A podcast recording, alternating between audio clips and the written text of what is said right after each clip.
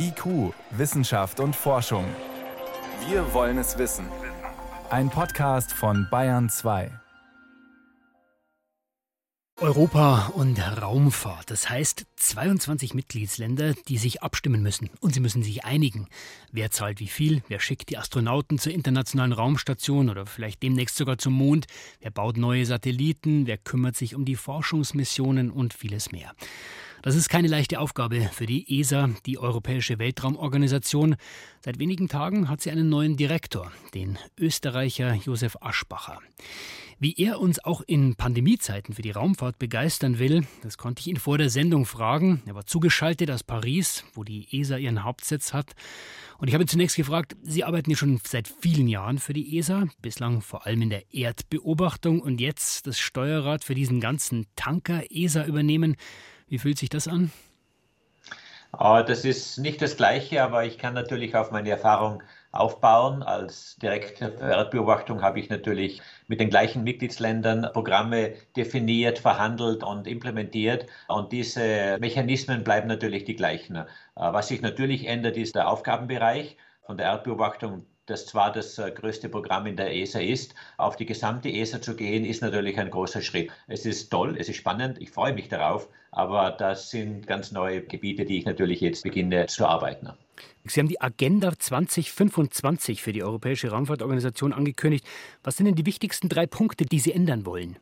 Die Hauptnachricht wird sein, dass die ESA sich wirklich anpassen muss an die Herausforderungen der nächsten Jahre, aber auch der nächsten Dekaden. Die Weltraumfahrt in Europa ist ja eigentlich sehr erfolgreich, trotz der Tatsache, dass wir viel weniger investieren, wie zum Beispiel in Amerika oder wie äh, zum Beispiel in China. Mhm. Allerdings ist der Wettbewerb groß und er wird immer größer und immer schneller. Und hier will ich wirklich die ESA so positionieren, dass wir in gewissen Bereichen wirklich führend sind. Ich will in wenigen Worten die ESA dynamischer machen, aber auch Weltraum in Europa insgesamt eine Stufe höher bringen. Dann schauen wir uns doch mal eins von diesen Gebieten an, zum Beispiel die Erdbeobachtung. Da kommen Sie her. Da ist Europa sehr stark vertreten mit dem Copernicus-Programm, also Netz von Satelliten, das Geoinformationen liefert, Temperaturen, Gletscherzustände, Zustände der Meere, Vegetation für die Landwirtschaft und vieles mehr. Was brauchen wir da noch, was wir noch nicht haben? Obwohl wir das führende Programm haben, sehen wir auch, dass andere Nationen, ich nehme China als Beispiel, sowas ähnliches wie Copernicus kopieren, in der Hälfte der Zeit mit doppelt so viel Satelliten. Das heißt, der Druck ist hier relativ groß, um hier nicht den Anschluss zu verlieren. Und äh, ich will sicherstellen, dass auch die nächste Generation Copernicus, wir nennen das Copernicus 2.0, nach wie vor das beste Programm auf der Welt sein wird. Sie haben die Konkurrenten angesprochen. Wenn man es mal umrechnet, dann zahlt jeder Europäer ungefähr 12 Euro für Weltraumaktivitäten im Jahr. Das klingt eigentlich nicht viel und trotzdem sind viele Menschen in Europa viel skeptischer als zum Beispiel in den USA. Was glauben Sie, Herr Aschbacher, woran liegt das? Das liegt vielleicht daran, dass wir vielleicht nicht so viele fantastische Begeisterungen schaffen können, wie die NASA das macht. Die NASA natürlich jetzt durch die Landung des Perseverance-Roboters auf dem Mars, aber auch durch andere spektakuläre Aktivitäten geschafft, auch diese Begeisterung zu wecken. Und das will ich, will ich auch in Europa schaffen, dass Weltraum auch begeisternd ist. Nicht nur da ist für die Gesellschaft und die Information bereitzustellen oder Telekommunikation sicherzustellen oder Navigation bereitzustellen, sondern auch Begeisterung zu schaffen. Und Begeisterung kriegt man äh, durch spektakuläre Projekte. ExoMars soll nächstes Jahr starten, um auch einen Rover äh, auf den Mars zu bringen. Aber, und das ist ganz wichtig, auch Astronauten spielen eine wichtige Rolle, um auf den Mond zu kommen und in weiterer Folge auch auf den Mars. Und da muss Europa sich wirklich überlegen, wollen wir diese Faszination auch schaffen, um genau solche Projekte zu implementieren. Der Mond ist ja ein gutes Beispiel. Wir erleben ja momentan einen regelrechten Run wieder auf den Mond. Die Amerikaner wollen eine Station bauen, die den Mond umkreist. Die Chinesen haben gerade Gestein geholt, wollen bald möglichst auch Menschen dorthin schicken. Ihr Vorgänger hat von einem europäischen Moon Village mal gesprochen. Was würden Sie sagen, wann stehen denn die ersten Europäer oder Europäerinnen auf dem Mond? Die ersten Europäerinnen und Europäer werden sicher noch in dieser Dekade auf dem Mond sein. Wir arbeiten hier mit der NASA sehr eng zusammen, wo wir Beiträge leisten in der Form von Technologie und die NASA im Gegenzug uns die Reise auf die Mondoberfläche ermöglichen. Und obwohl noch nicht bestätigt, werde ich daran arbeiten, europäische Astronautinnen und Astronauten zu haben auf der Mondoberfläche. Jetzt gibt es ja neben so Publikumsmagneten wie dem Mond und dem Mars auch um die Erde spektakuläre Sachen, nämlich die Vernetzung, die eine immer größere Rolle spielt. Wir sehen Firmen wie SpaceX, die mit enormer Geschwindigkeit ihr eigenes Internet aus dem All, könnte man sagen, aufbauen mit tausenden Satelliten. Werden wir das nutzen oder bekommen wir da auch unser eigenes?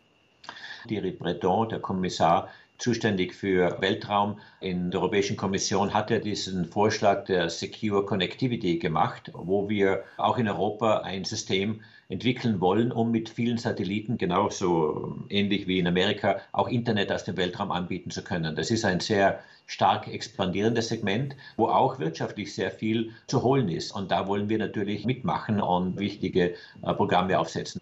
Jetzt, wenn man in den Weltraum will, dann kommt man nicht drum herum. Raketen, die neueste europäische, die Ariane 6, hatte ziemliche Startschwierigkeiten. Der Erstflug wird immer wieder verschoben. Jetzt heißt es 2022. Ist die Ariane 6 dann überhaupt noch zeitgemäß? Ariane 6 ist sicher zeitgemäß im Sinne der Technologie, die sie entwickelt hat. Das ist eine fantastische Ingenieurleistung, die Rakete an sich. Auch die Kosten werden signifikant gesenkt werden im Vergleich zur Ariane 5. Natürlich ist der Druck aus Übersee enorm. Sie haben SpaceX angesprochen. Wir müssen natürlich schauen, wie können wir in Europa auch wettbewerbsfähig und kostengünstig die Raketenstarts durchführen. Man darf aber bei diesen Vergleichen nie vergessen, dass in Amerika zum Beispiel etwa 40 Starts pro Jahr durchgeführt werden, in Europa fünf, sechs oder sieben Starts. Das heißt, das Verhältnis ist ein ganz anderes. Und natürlich kann man wenn man so viele Raketenstarts benötigt wie in Amerika, ganz andere Preise anbieten als in Europa, wo einfach die Anzahl der Raketenstarts viel geringer ist. Ja, da muss man daran arbeiten, damit auch Europa gerade in diesem Segment wettbewerbsfähiger wird. Wir haben jetzt sehr viel über die USA gesprochen und Europa. Ein anderer Weltraumriese inzwischen ist China. Inwieweit ist die Zusammenarbeit mit China für die Europäische Weltraumorganisation wichtig? Auch die wollen ja eine eigene Raumstation aufbauen, haben Bestrebungen zum Mond, zum Mars zu fliegen.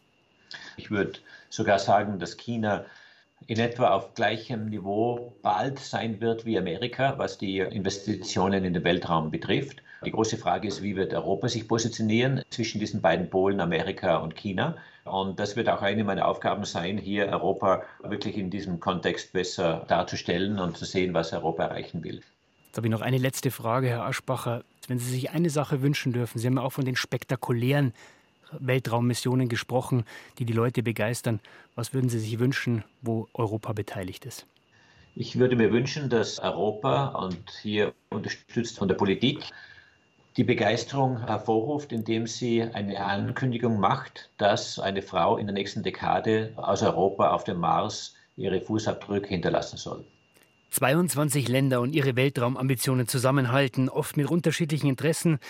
Das ist eine große Aufgabe, haben wir gehört. Es gibt viele Gebiete und das ist die Aufgabe von Josef Aschbacher, dem neuen Chef der Europäischen Weltraumorganisation ESA. Er war uns zugeschaltet. Herr Aschbacher, ich danke Ihnen vielmals, dass Sie sich die Zeit genommen haben. Vielen Dank fürs Gespräch.